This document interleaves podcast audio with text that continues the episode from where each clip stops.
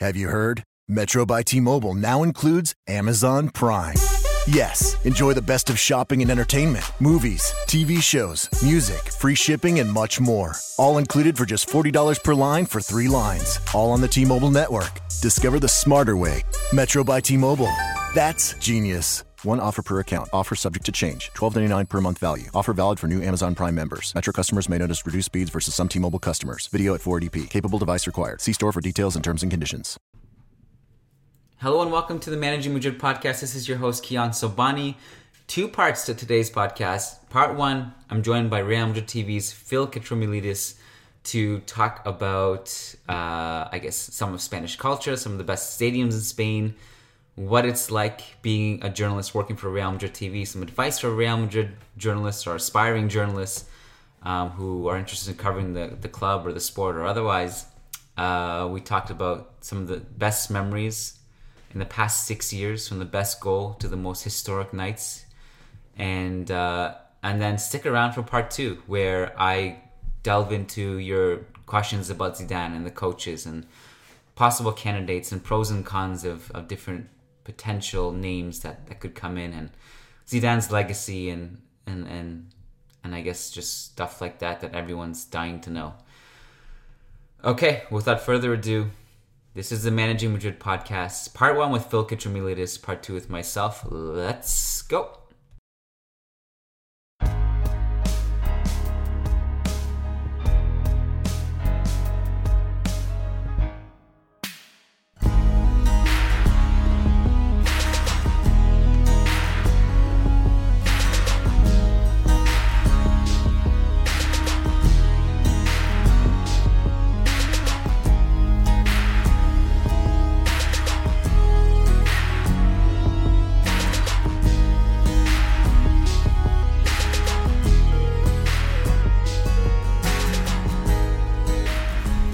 Hello and welcome to the Managing Madrid podcast, where we are halfway between the season ending and the World Cup starting, and awkwardly and unexpectedly having to flip through coaches after Zidane's decision. And to help me just talk about Real Madrid and and break down the season and and and talk all things about this club is the great Phil Kitromilides of Real Madrid TV. Phil, welcome to the show.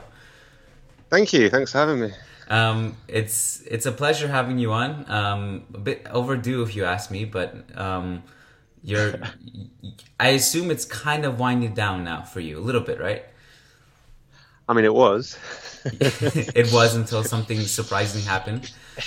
Yeah, then we had a busy old Friday, so uh, yeah. so yeah. But no, in theory, in theory, yeah, winding down now. I've Got the uh, Corazon Classic match today at the Bernabeu, which mm. is always a, ni- a nice way to to round off the season. That's when you know the, the summer is upon us. So, um, yeah, uh, winding down with Real Madrid stuff, but obviously the World Cup coming and lots of Madridistas there, and six of them in, in the Spain squad. So, obviously, a lot of people here got a lot of eyes on them. So, um, yeah, um, winding down, but still plenty to keep us occupied.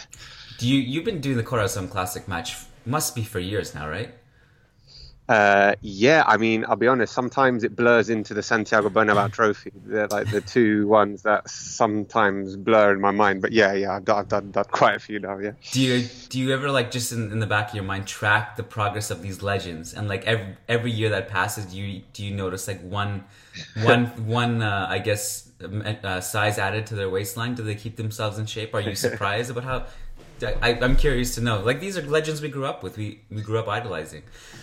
I mean, you grew up with some of them. Uh, some of the other ones are, uh, you know, pushing the boundaries of what might be defined as a legend. But yeah, certainly um, there are people there who are less known than, than others. I remember last year, actually, I think it was last year, wasn't it? Uh, with um, Ronaldo Nazario came on. He played 20 minutes and um, he got just an absolutely amazing reception. It was against Roma, I think, wasn't it? And um, yeah, that was that was the biggest cheer of the day, easily when when he came on. Played 20 minutes, obviously he's in the shape that he's in. Obviously, he does have some uh, medical problems. I think it's a thyroid problem as well. That that, that might impede him from being in, in better physical shape. But obviously, still still got his touch. And uh, yeah, there's a lot of players. I tell you, who's actually year after year just amazing. It's Butragueño. Mm. Um, he's usually one of the oldest ones that plays, and he comes on. He's still got his touch. His fitness is pretty good as well. So um, it's always nice to keep an eye on him. Well, he's in great shape. every time I see him in person, I'm just like, my God, you have aged perfectly. Like he just yeah. clearly takes care of himself. Yeah. Yeah, yeah, yeah. Um, I'm curious to know, um, and, I've asked Alex this too as well, um, because both of you have come to Real Madrid TV, and neither of you, if I understand correctly, were Real Madrid fans before you came. And Alex is an Arsenal fan. Has has just working for the club, being around them, just turned you into a fan? Yeah, of course. I mean, it's hard, very, I'd say it's impossible not to be just seduced by the grandeur of Real Madrid. I mean, the first time that I went to the Bernabeu as a non-journalist, um, I went there uh, to watch a game, and uh, I was like, "Wow, this place is amazing." And then the first time I was there as a journalist, it was just incredible. And then going there week after week. I mean, I'm going there now for the Corazon Classic match. I've been there hundreds of times. I've been very fortunate because I know many of your listeners would deeply love to go to Bernabeu just once. I've been incredibly lucky to be there every time. But don't worry, because every time I go, I'm fully aware of how lucky I am. And it does, every time you go, it does, if not take your breath away, but it makes a, uh, an impact on you. It makes an impression uh, on you every time you go there. It's a special place. And the stadium, the the stature of the club is just so impressive that when you're obviously involved in it, it is almost impossible not to get caught up in it. And yeah, of course, you know, um, it is also it's in my interest that Real Madrid win because my working week is uh, infinitely um, more straightforward if they do win. But apart from that, I want Real Madrid to win every game now. So um, yeah, as you said, I didn't grow up uh, as a Real Madrid fan, grew up in North London supporting my local team, but then moved here, and you obviously just get caught up in it, and it's impossible not to. I think. Well, yeah. Well, I mean, it's it's almost. I, I knew the answer to it before I asked you because when I listened to your commentary, there's no way you, you can deny the passion and the excitement. It's yeah, so it's so sincere, and it's like literally from your heart, like those. Um, this morning, actually, I, I re- rewatched your commentary on the on the Bale goal, the Bale goal. Um, and uh, I think I think you kind of encapsulate how we all felt at that moment. It was it was just yeah. I mean, that's what you try and do as well because you know that the people who are watching, obviously, people aren't watching live in the moment because it doesn't go out live on Real Madrid TV, obviously because mm-hmm. of because of rights issues. But whenever people watch back, you try and just capture the moment of how everybody felt. And when it's an absolutely ridiculous goal, most people are just, you know, screaming or doing, oh my, oh, I just can't believe it. So you do try and capture it. I, I commentate elsewhere and do other stuff and I've commentated elsewhere, and you might have a slightly different style to, to commentary. But when you're on Real Madrid TV and someone scores a goal like that, you just have to go mad. And it's, it's impossible not to, I don't think. Even if I wasn't uh, supporting Real Madrid in the game, uh, you'd you know you'd, you'd lose your mind with that kind sure. of goal. So um, so yeah. So the, the Real Madrid TV broadcast is not broadcasted live. Um, and you well, I mean, yeah, the, the games aren't the first team games aren't because mm-hmm. of because of rights issues, obviously. Yeah. But um, but Corazon Classic match is live today, which is Corazon nice. That's, that's, the one that does live. the big one. um, yeah, yeah, no, I actually do look forward to it. You know, just like uh, I, I know you said some of the the people aren't really pushing legends, and, and that's true. But I mean, even I don't. I actually haven't looked at the lineups today, but you know, there's usually like a little McManaman sprinkled in and uh, he was one of my favorite players growing up. So just to, to kind of just look at it and for nostalgic reasons is is kind of fun. Um, yeah, absolutely. I think this year Arbeloa and Xabi Alonso are getting involved for the oh, first time. There you go. That's that's that's that's a reason enough to, to have to. And of to course, Xabi Alonso is now part of the club officially, right? I don't know if it's official yet, but he's he's one of the youth coaches. I don't know if it's official yet, okay. but yeah, I've heard something similar. Okay. Um, you you mentioned just the, the daily trips to the Bernabeu and being there hundreds of times now. Um, a lot of the people who listen to the show are aspiring journalists. Um, okay. And we regularly get questions from people just saying advice. Do you have advice for for us? You know, trying to make it in, as you know, a very competitive field. Um, yeah.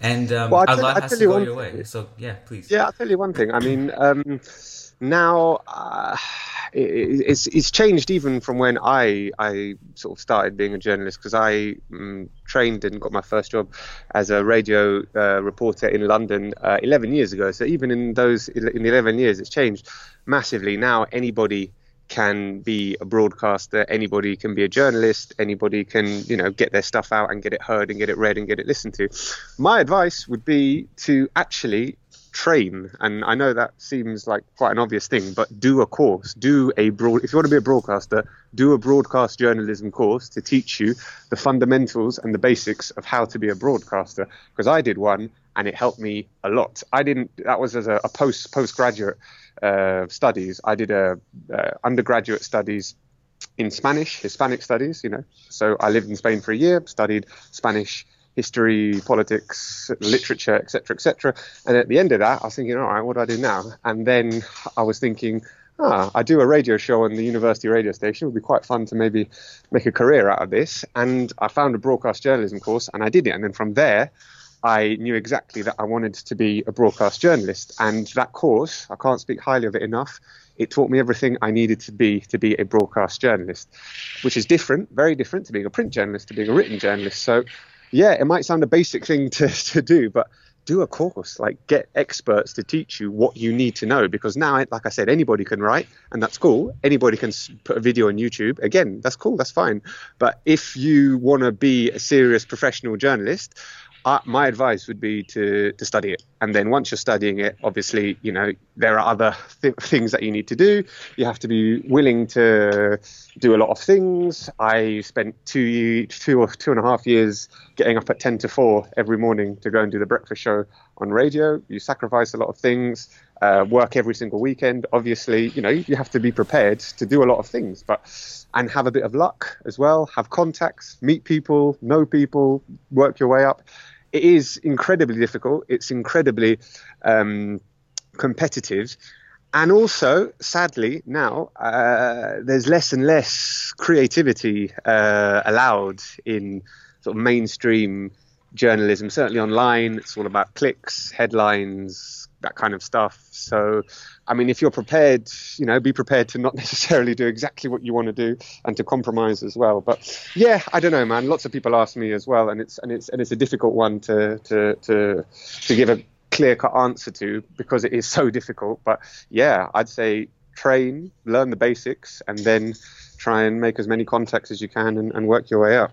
Well, I think that the lack of creativity thing is the reason yeah. why we have so many blogs now uh, where yeah. people are like, okay, well, if my editor's not going to let me do this, then I'm going to write this and do it on my own. And then I think that's that's kind of why we some, see blogging see see blogging go on the rise a little bit. Um, just because people want to be able to just kind of have a little bit of control of what they they put out but it's difficult it's really difficult you also have to be very prepared to if you if you're on this pursuit of being a journalist to explain to your wife um, I can't this Friday night or Saturday night because I'm watching a football match.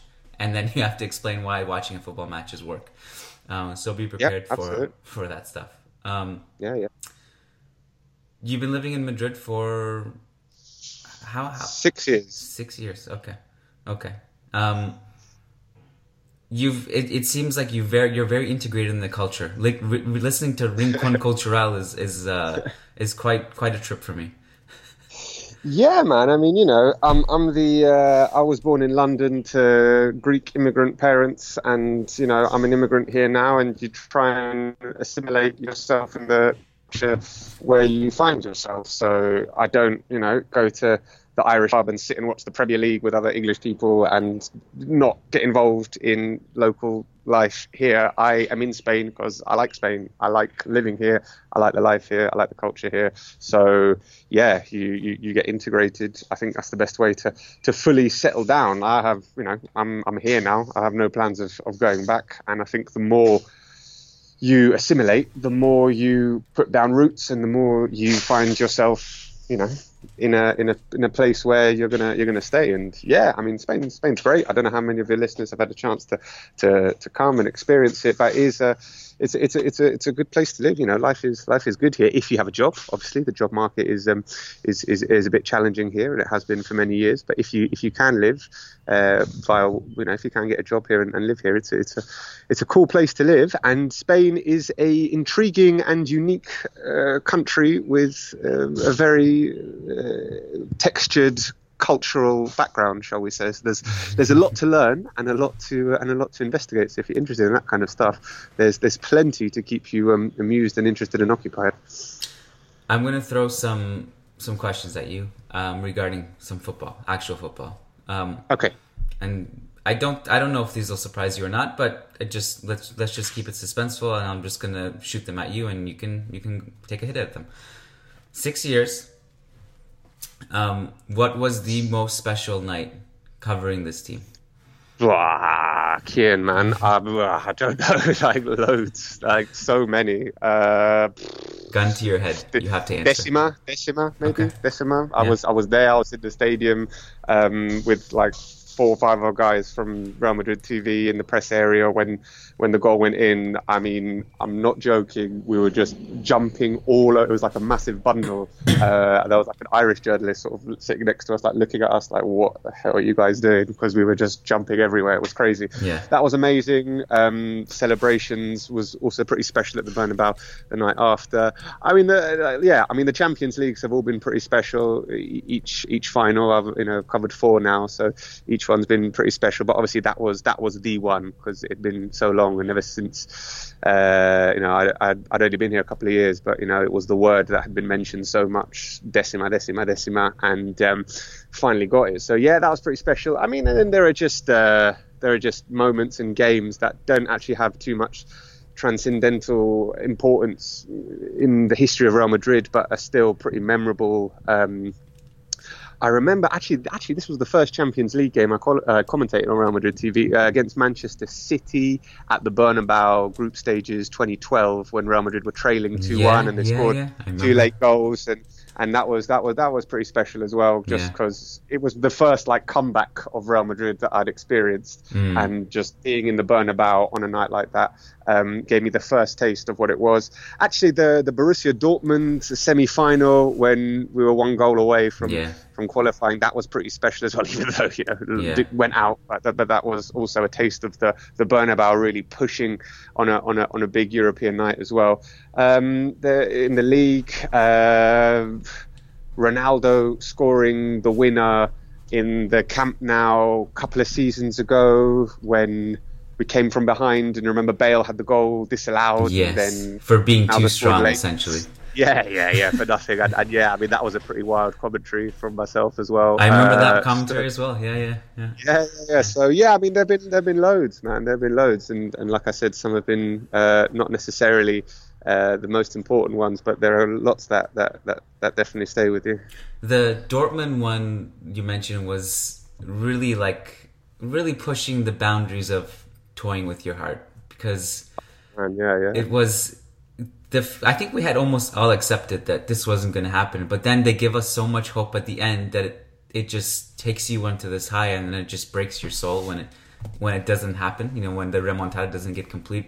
And then the the city one you mentioned was also at a time where the team was struggling a bit, so like meant that's a lot to win. That's yeah. thing. Yeah, yeah, That's why it meant so much. And then the Mourinho knee slide as well, and Yeah, all that. Yeah, classic. it was. Um, yeah, yeah, yeah. Exactly. It was. It was the context rather than all, just the result as well. But also, all of that failure is what made La Decima so special, right? Like if we didn't Yeah. have those disappointments before, it wouldn't have Decima wouldn't meant, wouldn't have meant as much. I think. Yeah, absolutely. Um, maybe straightforward, maybe not. Best goal in in the six years you've seen. Uh, I mean, Bale slash Ronaldo bicycle kick, probably. Uh, Yeah. Just for you know, take your pick, really. Uh, I think the Ronaldo one was might have been better executed or more aesthetically pleasing in the execution, but the Bale one, the setting and context of it was so enormous. So either one of those. Best goal. I mean, there've been there've been loads. Uh, a lot of them scored by Ronaldo. Uh, to be honest. Um, let me think. Uh, yeah, I mean, I remember a couple of absolute like rockets from Ronaldo at home against Osasuna. Uh, I think it was a 4-1 win, maybe 2013, 2014. That was pretty. Those were pretty special. Um, some some ah the Benzema uh, Chilena scissor kick against Ajax in the Champions League. Oh, yeah, good one. Yeah. 12. Yeah, yeah, I, re- Maybe I, I some like. Nacho co- against Leonesa. Was it Oh the- wow, yeah, yeah, yeah, yeah. That was that was so crazy. I remember commentating that's being like Nacho, it's Nacho. I couldn't believe it. Uh, James scored some nice ones as Yeah, well. Um, yeah, so yeah, so many. Uh, Isco uh, against Sporting a couple of seasons ago. Yeah, I mean there have been there have been lots of good goals really. Do you travel with the team, uh, or, or are you mostly in studio? I mean, I did. I have done. I spent about four years traveling with the team, uh, traveling all over with the Champions League, going to occasional league. Oh, Bale, Bale, um, Copa del Rey final as well. Oh yeah, I was, yeah. I You can't forget that well. one. Yeah, Ah, yeah. Like my, uh, that's when we went really crazy as well in Yeah. the press area, all the Real Madrid TV, because we were sit- we were sitting next to the guys from Barca TV as well, and it wasn't like done on purpose, but obviously we were just celebrating Yeah, it's crazy natural. Yeah, yeah. and yeah, they, they, they, they weren't that happy. But yeah, yeah, that's got to be up there as well. That was me. I was standing on the seat, jumping on the seat, going, "That's my boy. That's the Prince of Wales. That's the Prince of Wales." Yeah. Uh, and and and the Barca TV guys were looking at me as if I was crazy. But yeah. Um, so do I travel with the team? Yeah, I mean, I, I used to now because with family commitments, I've like not travelled as much now. So, uh, but yeah, I used to travel quite a lot. So been been yeah been fortunate enough to be all, all over Europe, uh, quite a bit of Spain as well, and uh,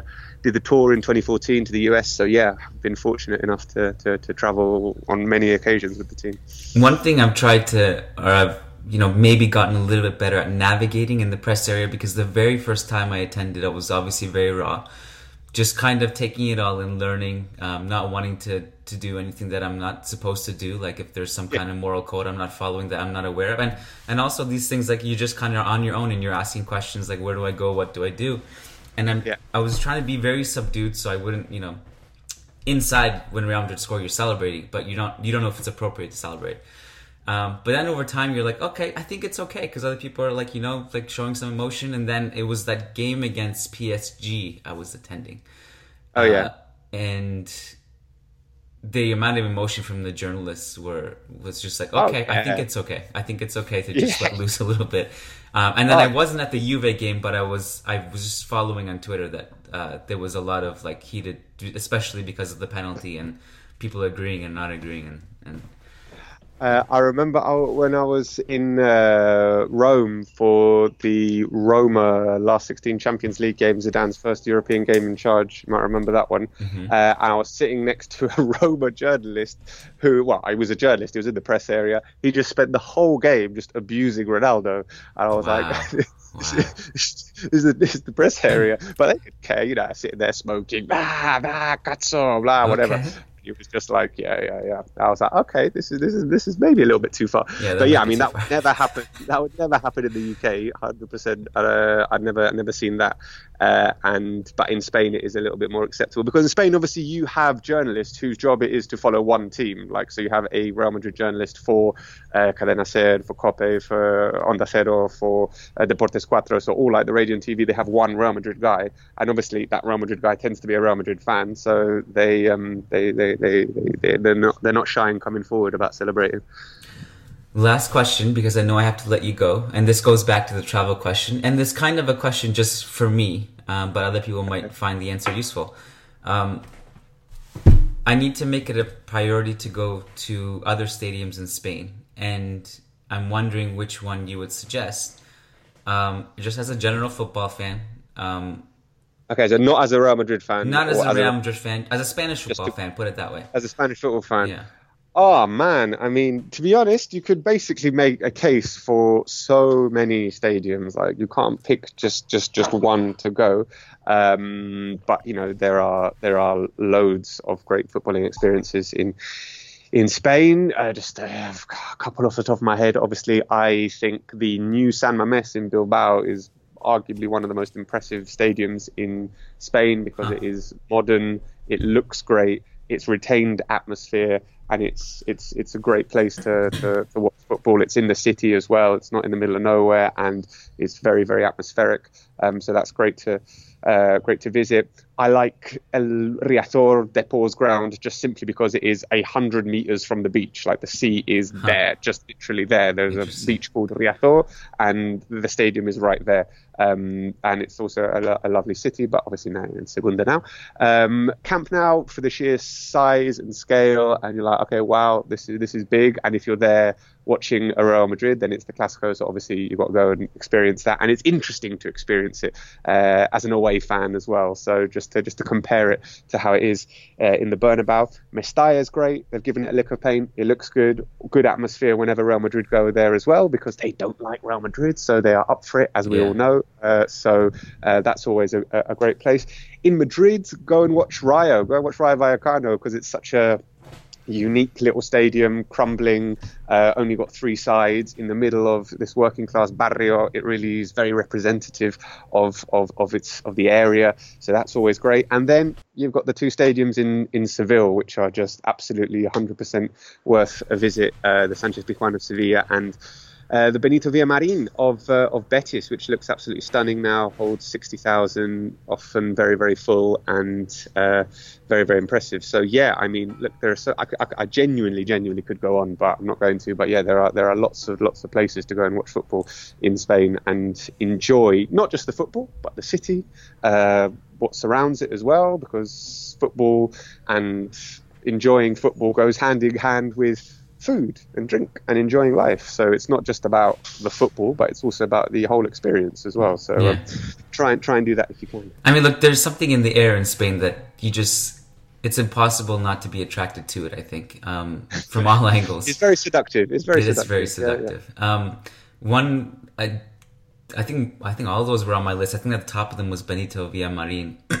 um, but one that looks spectacular on TV that I'd be really curious to attend is Butarque because of that lo- those low stands and there's always a magical sunset. Like it's Yeah, I mean, you do. You can you can see like the uh, the mountains as well, because um, and yeah, the sunsets are pretty spectacular. I mean, look, in terms of all the stadiums in Spain, I would say it's relatively low down on the list in terms of uh, magical uh, footballing experiences. But if you're in Madrid, it's very easy to get to. It's a very friendly club. Um, tickets are usually relatively available and cheap. And um, yeah, I've always enjoyed my trips my trips there. Uh, and like you said, it does have some pretty spectacular um, sunsets. The only thing is like only one of the stands is covered. So if it is raining, then you're screwed. But apart from that, uh, it's it's yeah worth checking out. uh, Butarque easy to get to, good to know. Unlike uh, Estadio Alfredo Di Stefano, which is to me like it's it's a nightmare. I the I mean, yeah, I've only ever driven there, so Yeah. it's it's yeah. But try yeah. try taking an Uber there and trying to explain to them how to, how to how to take the wrong, the right turn and not end up at the at the Valdebebas gym. It's impossible. Yeah, Um, yeah, yeah. yeah. Um, Phil Kitromilides, I really appreciate your time. It's been an absolute pleasure. I am I'm very curious to just um, have a coffee with you and just get the very unchained and unfiltered Phil one day. But until then, this this will have to do. But it was it was a lot of fun. Thank you, Phil. No problem. Pleasure, Kiyan. Anytime. Hello and welcome to part two of the Managing Madrid podcast. Again, this is your host Kiyan Sobhani. Gonna just hit some questions out of the park that came in through Patreon from our guaranteed patrons, which obviously I'm gonna take and I don't want to ignore. Um, some of the some of it was hard for Phil to answer for obvious reasons, but um, a lot of these Zidane related questions have to be taken. They have to be addressed, and I think it's just crazy, it's still surreal to me. What a few days later, almost a week later, um, that this has happened, and, and you're just trying to just put it put it together, like why and how and and and why so suddenly? And you know but i i wrote a big article and you know about this whole zidane thing a few days ago uh actually day of that he announced it. And uh, i really put my heart and soul into it.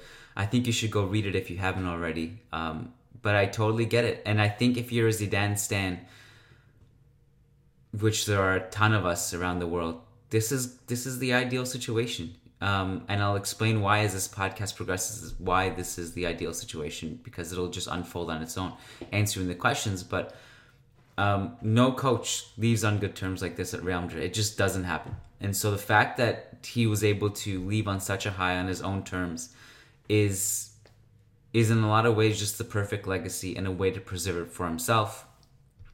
Um, especially considering the fact that we were all just worried about his reputation going into this. Like, would he come in and in a time of turmoil and he has no opportunity to actually get to know the team that well. I mean, he did know the team a little bit. He was the assistant to Carlo. He's been with the youth team, obviously.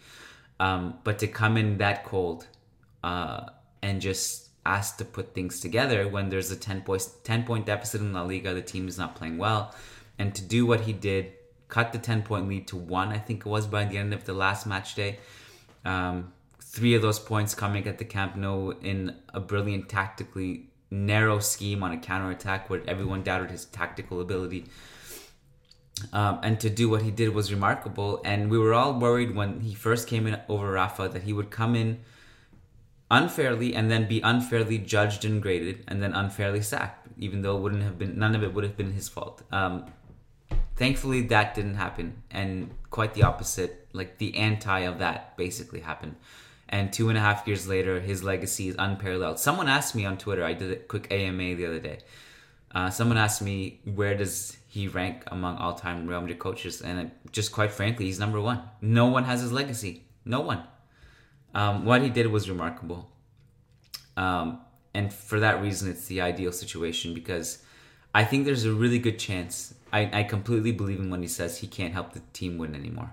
Um, we saw the drop off in La Liga, and it was it was a labor Champions League run run, albeit um, impressive, and and we'll never forget it.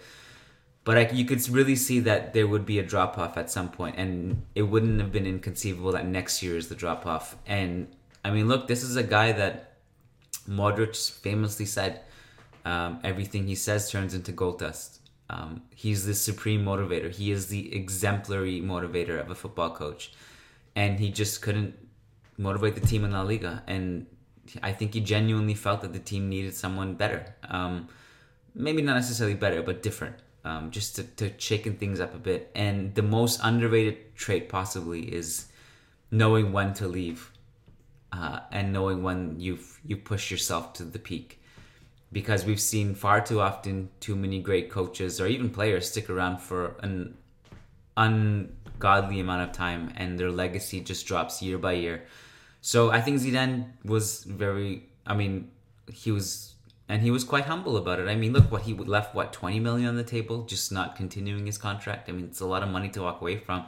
It points to one genuinity. Genuinity. I think that's the word. Uh, in his beliefs, but also, um, I guess, not motivated by money, but also just the fact that the mental toll it takes to manage Real Madrid like he did he he clarified that he wasn't tired or whatever but i think you can separate that from being tired and being tired of coaching real madrid. I think that it's like two separate things because you know he mentioned in february like famously that um, the, the toll it takes on a real madrid manager. And and i think some of this could kind of was a premonition with ramos saying back earlier in the year that you know zidane if he wins the champions league he, we don't know if he's going to be around next year. And um, so i think even though it was a surprise to a lot of us um, I'd say 99.9% of us around the world, it was a huge surprise. It may have been kind of in the back of, you know, someone like Ramos's mind. I'm, I'm sure like even in, uh, in, in other like, you know, close knit circles, it wasn't a complete surprise. Flo was surprised, he said. Um, and Ramos was the, the I think the one guy that Zidane called or texted and, and informed him of the decision to let the, the rest of the team know. But yeah, what what a what a whirlwind, what a roller coaster of emotions from winning um, the Champions League to the Bale comment immediately after the game to to the high of of just celebrating at Cibeles to Zidane's shocking decision, um, which, uh, I mean, to be honest, the fact that he did it so early in the season is quite commendable, if you ask me, because he leaves us uh, with as much time as possible to to find a new coach, which is very complicated still because um, it's slim pickings. Let's be real, it's slim pickings. Um, so let's get into some patron questions. Sheikh Atiri says, "When is the last time before Zizou that a coach stepped down on good terms? Interim coaches like Ramos and Carlo notwithstanding." I went as far, uh, sorry, Caro. I think you meant Lopez Caro. I went as far back as 1990 and I couldn't find anybody. The closest is Mourinho, but not really. Um, this is exactly what I'm trying to trying to verbalize here is that this is why Zidane leaving the way he did is ideal because it just doesn't happen. Pe- coaches don't leave on their own uh, uh, merit, and if they do, it's not on good terms. Like like Camacho, for example, twice he came in and just quit within two weeks because he just couldn't handle it, and no one. That's just not commendable, to be honest, and and it's not on good terms, and it's it's a sour taste in everybody's mouth. What Zidane did is completely unprecedented. Like we went from thinking that Zidane would probably come in under Rafa and then get sacked by the end of the year, to Florentino just visibly gutted and you look at his body language and sadness in the press conference and and he was just devastated that Zidane decided to leave. So the fact that Flo is the one who's who has to like, you know, just just watch a coach on his own leave is is huge. I mean, you can argue Mourinho, depending on your inter- interpretation of Mourinho leaving, that it was mutual or not. Um, you could argue Mourinho maybe, but it, it, it's again, it's not mutually is is a generous word. I think I think it just was a, a situation that either party was not going to resolve. So um, either way, it wasn't on good terms, quote unquote. Um, 1990. I mean, this is the standard we're talking about. Capello twice sacked for winning the league and not playing attractive football, not being successful in Europe. Although I thought during those dark years after Del Bosque was sacked until Mourinho came and we eventually made the semifinals. uh, I thought Capello was one of the bright years because the team played good football. It wasn't like your traditional attacking direct Real Madrid approach, but it was it was one of the rare years that Real Madrid were actually good defensively. Um, and they had this never say die attitude. They had a lot of remontadas um, late in like the 85th minute and beyond. We had the Minuto Magico under him the the Ruud goal in Zaragoza and the simultaneous Tamudo goal at the Camp Nou. And uh, even though we got knocked out of Europe, I thought we actually played good. You know, like that was probably Beckham's best year in Madrid. Um, Ruud was scoring. Uh, we shouldn't have lost to Bayern that year, if I'm being honest. Uh, a Van Bommel strike in the Bernabeu really changed the complexion of that tie after we were leading 3 1. But um, so he was sacked twice um, for winning the league and not winning the Champions League and, not playing quote unquote attractive football. Jupp Heynckes came in '98, won the Champions League, and uh, was sacked for I think he was 10 points behind Barca in La Liga after winning the Champions League. So that's the kind of standard standard we're talking about here. So good on Zizou. I don't blame him at all. Everything he said to me in the press conference was was making sense to me. Shay's second question says Since I have followed Real Madrid, we have had four successful managers Del Bosque, Capello, Ancelotti, and Zizou. Two of them were Madrid players and were familiar with our system, and the other two had extensive experience in managing star filled locker rooms, even though Capello's locker room was probably the least galactic since the Galacticos project. Do you think the next Madrid coach should be primarily a tactician, a brilliant tactician, or somebody who can manage the locker room and preferably with similarity familiarity with the club like Zizou? Great question. I'm leaning towards the second option, but you also you can't you can't just be like this like Tony Robbins motivator and, and be tactically blind.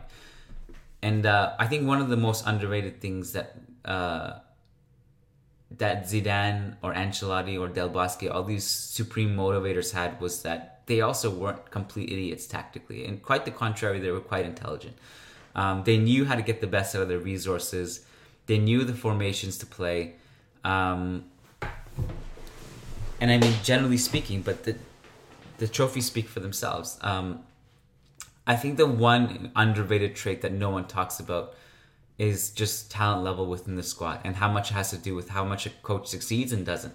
And the common trait between Ancelotti, Zidane, and Del Bosque was that they all had game changing superstars who could turn a game on its head even when things aren't going your way.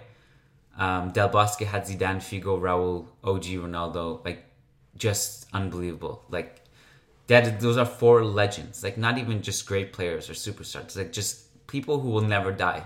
Um just the the most elite of the most elite footballers who can who can do a lot. Um, credit to Del Bosque, he also won in 2000 before Zidane and Figo arrived, but again, that was Raul's brilliant year, and the team wasn't that great domestically. Um, but Raul Redondo, Roberto Carlos, these those three to me, and Sprinkle and McManaman um, and Morientes, but those three especially just carry the team to a whole other level. Like from the Champions League round of 16 or quarterfinals until the final, they just went into an amazing year. Um, and Del Bosque, you know, had those players, and Ancelotti clearly had those players. Like he had good core of the the current team. Um, Zidane obviously has this team. Um, I think Capello, again, did just didn't go far in Europe because he didn't have that kind of game changing talent. So I think the most underrated trait in all this is that you need to have a Cristiano Ronaldo, you need to have a Gareth Bale, a Modric, uh, a Zidane, a Figo, a Raul. These players are super important. Like I think regardless of who comes in the coach is not, if you don't have that talent, it's going to be hard to win the Champions League, especially now with the money pumping into the Premier League um, and and other big teams. It's going to be difficult to compete. So, um, someone asked on Twitter if we're going to enter a dark era. I think that would be crazy to think that with the amount of talent the team has, and I also don't think there will be wholesale changes the way some people think there will be, but. Um, I do think relative to what we had, it's possible that we have a dark era, depending on what your interpretation of dark is. It'll never be as dark as um, that period after Del Bosque left, and we had like eight million coaches from Lux- Luxemburgo to Juande Ramos and um, and God knows who else. But um, relative to what we've achieved in the last three or five years, it's not probably not going to be that. So just I guess keep your expectations in check. But I think Shay, I think you need you need a coach who can motivate like for example i'm i'm not sure if you know someone like Sarri would mesh well with this team because he's a bit of a just uh lack of better lack of a better word he's a bit of an anti Zidane like in terms of just personality. I, I don't know how the players would mesh with him. Um he's a good tactician don't get me wrong but I don't know if his personality suits Madrid. I don't know if the players would would get along with him. He has kind of a history of just being a hot hot-headed guy who um, just just doesn't see eye to eye with everyone. Um, so I think as that that part of Zidane was hugely important. Um, so if you can find a good balance, like to me, Klopp is a great, like a perfect fit. Pochettino also, like these guys have the personality for it. I think. Um, Conte, I'm, I'm really unsure of at this point, but you need a balance. Shay, you also need supreme talent. So I hope that the club never forgets, and I don't think they will. That Zidane's gone. I'm sure Florentino's a bit is, is has an itch to scratch in the transfer market. We'll see. Um, Sajid Reyes says a few questions. Um, what are the chances of us convincing Zidane to reverse his decision? I think this is our best bet yet, considering that the options we have are very scarce at the moment. He was, after all, convinced to come out of retirement and play the 2006 World Cup of France after initially retiring after Euro 2004. Uh, and Sir Alex Ferguson also retired in 2002 and then reversed his decision. Maybe Zizou, who resigned because he wanted the best for the club, we'll see that the only thing that's best for the club right now is reversing his decision and staying on as Real Madrid manager because the dilemma has messed up all of our transfer plans. Okay. Um, I don't think it's messed up our transfer plans per se. I, I don't know how much that changed. I I'm sure it changes in the sense that Zidane had he Zidane was the co- one coach who really you know I think we could argue Mourinho too could do this, but was like, look, I I'm just happy with the squad we have and I want continuity. And if anything, just sell players that that, that are not going to play are not going to be happy here. Um, this is why I say Florentino might have an itch to scratch with, with no one telling him that. Although depending on who comes in and what the budget is, who knows. But um, like I said in my my article a few days ago, this is definitely not the last we see of Zidane, and uh, the famous quote "Until soon." Real Madrid and Zidane are synonymous. They're not going to. There's not going to be a point where Zidane will be separated from the club. Um, I don't think it's the last we see of him, but also, I don't think it's going to be like this summer. Like you, you'd be crazy to think that Zidane is going to change his mind this summer. It's not just not going to happen. This is this is done. It's done. We're not looking back on this now and saying Zidane, please stay. It's just not going to happen. Um, but it it it's certainly plausible that he will come back years from now. Um, Sajid's second question. Guti has been touted as someone who can take over, but my primary reservation is that he was a hothead as a player the way Ramos is now, and this could prove to be a recipe for disaster when managing the big egos in our team. Does anyone know what his man management style is for uh, Juvenil? Uh, does he rule with an iron fist, or is he more chilled out? Because the former is not a recipe that works for Real Madrid. Hala Madrid. Well, not all players are going to be the same as a coach, but also I don't think it's a necessarily a bad trait that he is. I don't think his hot headedness is a danger, dangerous hot headedness. To be honest, um, it's one of passion, um, and it's one that has that's turned him into one of the most brilliant, possibly most underrated players in the club's history. Um, and I, I'm not sure I see it as a necessarily negative trait. And his hot headedness was more of passion and defending the team than anything else. I will say what worries me about Guti is his comments about Bale uh, earlier this season when he went on like late night Spanish TV and, and criticized Bale when when I don't know like you did, you, did he forget he was under contract working for the club like you just can't say those things. Um, that those comments really surprised me. So I wonder what even happens to Bale if Guti arrives. But um, the Guti, the, the, idea to bring Guti is warming on me. I'll, I'll tell you why. Um, he has that quote unquote DNA, um, which which some people say is not a real thing, but I think it's real. Um, there is a there is a familiarity with the club that you can have that that helps. Okay, one of the main reasons why I like the idea of Guti is because Zidane, one of the best traits that he had was that he never looked at this as a temporary job in the sense that he was very concerned and invested emotionally, but also um, for the good of the club, the development of the youth team. So he always thought long term.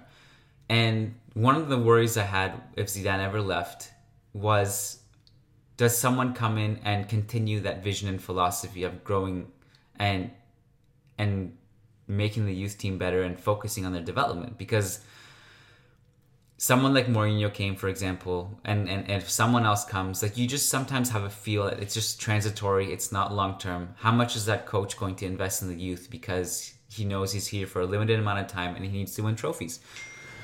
What Zidane did great was he revolved so much of his transfer activity just around loan spells, bringing players back from loan, or signing young players, or sending them out on loan. Like our entire transfer activity last summer was what Odegaard goes, just making sure he stays at Heerenveen. Uh, Fede going to Depor, um, Febas going to Zaragoza, and then you had uh, Marcos coming back, Jesus coming back, signing Ceballos. Um, does a new coach change that? And it's not necessarily a bad or a good thing, but I think it's a good thing that there is so much emphasis long term. Guti brings that. Guti knows the players um, in the ranks very well. He knows all of Solari's guys. He knows all of the younger guys even. Um, and his style of football is very direct. Um, he has a counter press that he implements. He teaches all of his kids to retain possession high up the pitch as soon as it's lost. Um, I at first glance, you know, I'd be like Guti probably is it, it would be seem like a weird decision, but it's warming up to me. Um, Nick DeStefani says, Zizou, what a legend. I've been working like crazy, so I haven't been able to ask as many questions as of late, but have been listening faithfully, and you guys have been killing it. Thanks, thanks, Nick. Uh, three in a row tastes so good, especially knowing that Barca are cringing, knowing no one cares about their double anymore. Questions about the coaching vacancy. One, who are your favorites for the position? If you had to rate Poch, Klopp, Lowe, and Conte, what would be like from one to four and why? I'd go one Klopp. I think he has a perfect balance of tactics and man management skills. He's a lovable character. He had no fault in losing the final. I thought he he got his tactics perfectly right to start, he could do nothing about the Salah injury. He could do nothing about the Karius blunders. Um, unfortunately for him, it just didn't happen. But what he did to City for two games this season was really just uncharted against Pep this season. No one else could do what he did. Um, he's a big game manager. You can't I, I, I, can't stand, by the way, the argument to any coach um, that they haven't won trophies. It's like, well, what are we really comparing? Which which coach doesn't win does win trophies and doesn't choke in the Champions League? Because if you're looking at the past five years, it's been basically everyone in the world except for Zidane. If we're being if we're being completely honest, um, so so I have no question that someone like Poch or Klopp would do well um, with Real Madrid, and I had no doubt that we'd be a contender every season. So I'd go Klopp. I'd like Poch a lot. Um, I think Klopp, yeah, man, it's really a tongue twister saying Poch Klopp over and again. But uh, with Klopp, he's got a really exciting project there. I don't think he leaves. Poch, I think, has an exciting project, but he's not going to leave because it's going to be really tough negotiating with Levy at Tottenham um, to get him out of that contract. There's no release clause. So that just ma- means you have to negotiate, and Poch has to push forward behind the scenes. And obviously, in in front of the cameras, he's not going to say he's he wants to go to Real Madrid. But um, I don't think it, it's necessarily off the table. Um, but the problem is you're going to our, our our experience dealing with Tottenham is that both Modric and Bale came in last minute um, when the season was about to start, and that's going to be very difficult to do with the manager because you just can't risk not having a manager that deep into the season. Um, I mean, you could argue that he's not going to see the team anyway until after the World Cup, but you need to have that uh, situation locked up.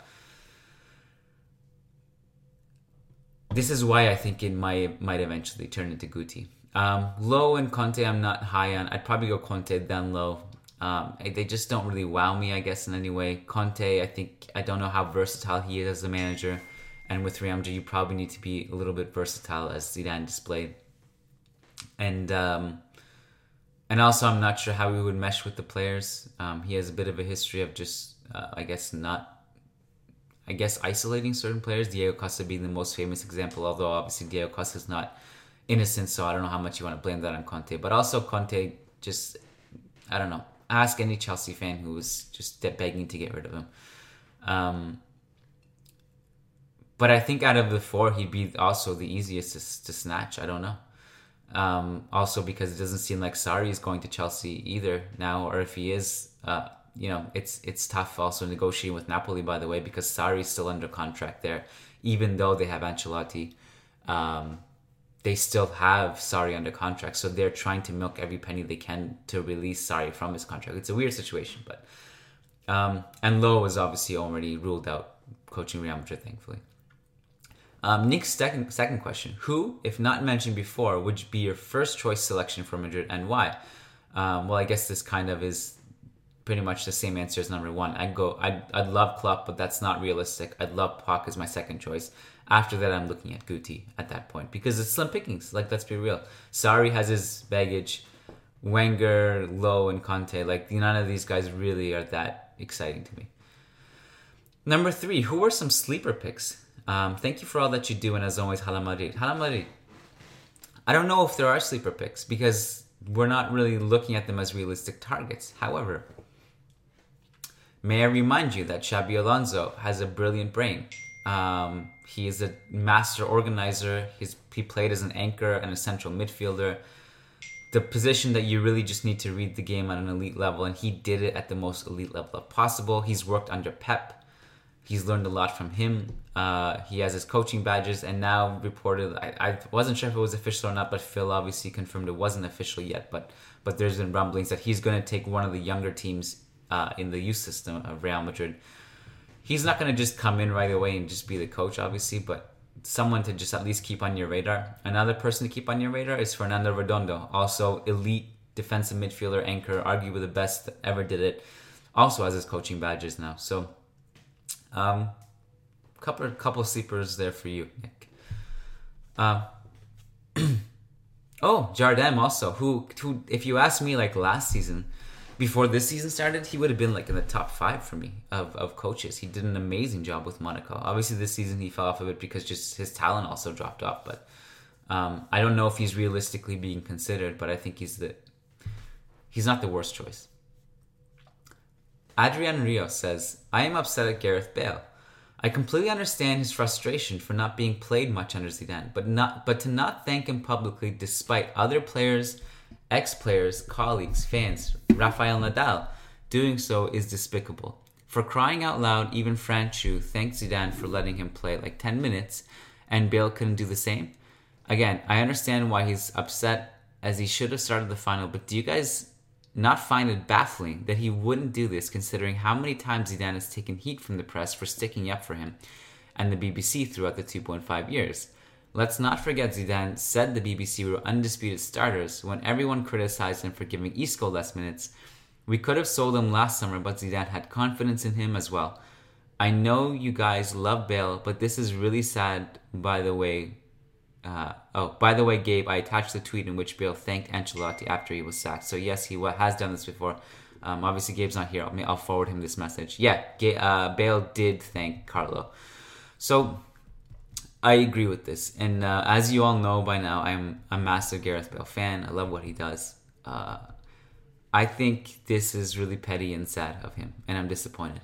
And um, some people are saying, well, look, Bale doesn't use social media. No, it's not an excuse. Like, he uses it enough. Um, during the whole Zidane thing, he was tweeting about some other stuff. And look, and if you don't use it, by the way, none of these guys are all tweeting from their own social media accounts themselves all the time. Like, they all have social media managers. So, um, it's not hard for Bale to say, hey, just, you know, message his team, like, hey, put a nice message about Zidane and a picture of us. Like, that's not hard.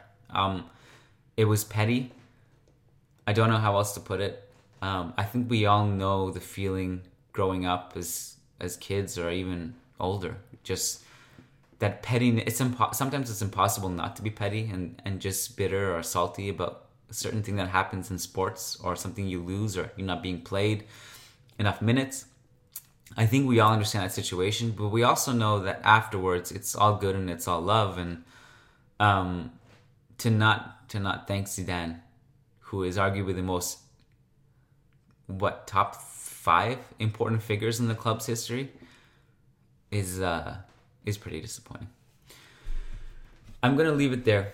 I hope you guys enjoyed this podcast. Um, part two, blabbering on, but part one with Phil. I, I like. I, I just like talking about talking to journalists about just their everyday routines and and their day to days and what it's like and advice they give. I always find that stuff interesting. I hope you guys do too. Um, and let me know if you liked it, and we'll we'll do more of it with other journalists. But um, obviously, like with Phil, he can only say so much that he's allowed to say. Um, so you know, it is what it is. But it's it's always it's always fun though, just to like learn that stuff. And Phil is one of the best at what he does, and um, there's a reason why he is where he is. So it's just it's fun to talk to somebody like that um, who's so close to the club.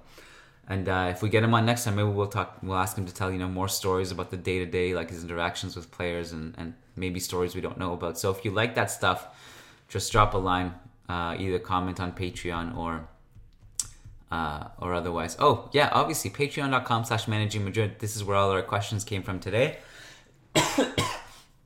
Uh, excuse me, and uh, if you want to get guaranteed responses to your questions, but also get different rewards like um, pledging a certain amount, and I will write a thousand words on the topic of your choice, uh, or actually join the podcast for an episode, or getting an ad in the podcast, or whatever. You get different rewards.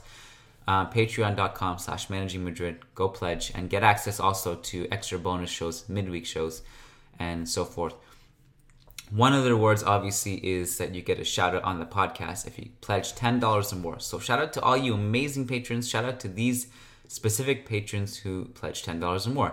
Nick DeStefane, Frederick Sundros, Leon Stavronakis, Bjorn Salvador, John Fernandez, Said Mahad, Sergio Monleon, Red Bat, Yahya Ibrahim, Nick Ribeiro, Eric Rogers, Sheikh Hatiri, Ian Marley, Dan Berthy, Jahan Watson, Selvin Adolfo Chamale Perez, Anas Alazawi, Raul Gutierrez, Anthony Vasquez, Arman Kashi, Urim James, Raghav Potburi. Sorry, I had to, I had to look. Sure that. Anton Hackberg, Jimmy Obey, Solomon Ortiz, Jeanette, Jeremiah Rogers, and Daniel Smith. the real MVPs. You guys are all phenomenal. We love you all from the bottom of our hearts. Thank you so much. Um, you guys have made this experience just incredible for us. Um, it's just kind of a family. It's, it's a ton of fun. Okay, this is Kiyan Sobhani signing off until Wednesday's midweek show or tomorrow if you're joining me on Tuesday Tacticas. Alam.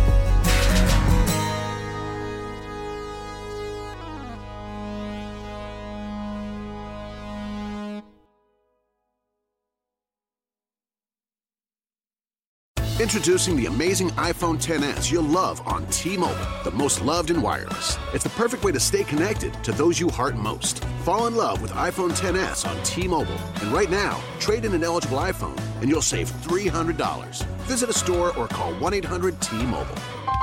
If you cancel service, remaining balance is due. Qualifying service and finance agreements required. 279.99 down plus 30 per month times 24. Full price 999.99. 0% APR for well qualified buyers plus tax on full price. Allow 8 weeks for rebate. Have you heard? Metro by T Mobile now includes Amazon Prime. Yes, enjoy the best of shopping and entertainment, movies, TV shows, music, free shipping, and much more. All included for just $40 per line for three lines. All on the T Mobile network. Discover the smarter way. Metro by T Mobile. That's genius. One offer per account. Offer subject to change. $12.99 per month value. Offer valid for new Amazon Prime members. Metro customers may notice reduced speeds versus some T Mobile customers. Video at 480p. Capable device required. See store for details and terms and conditions.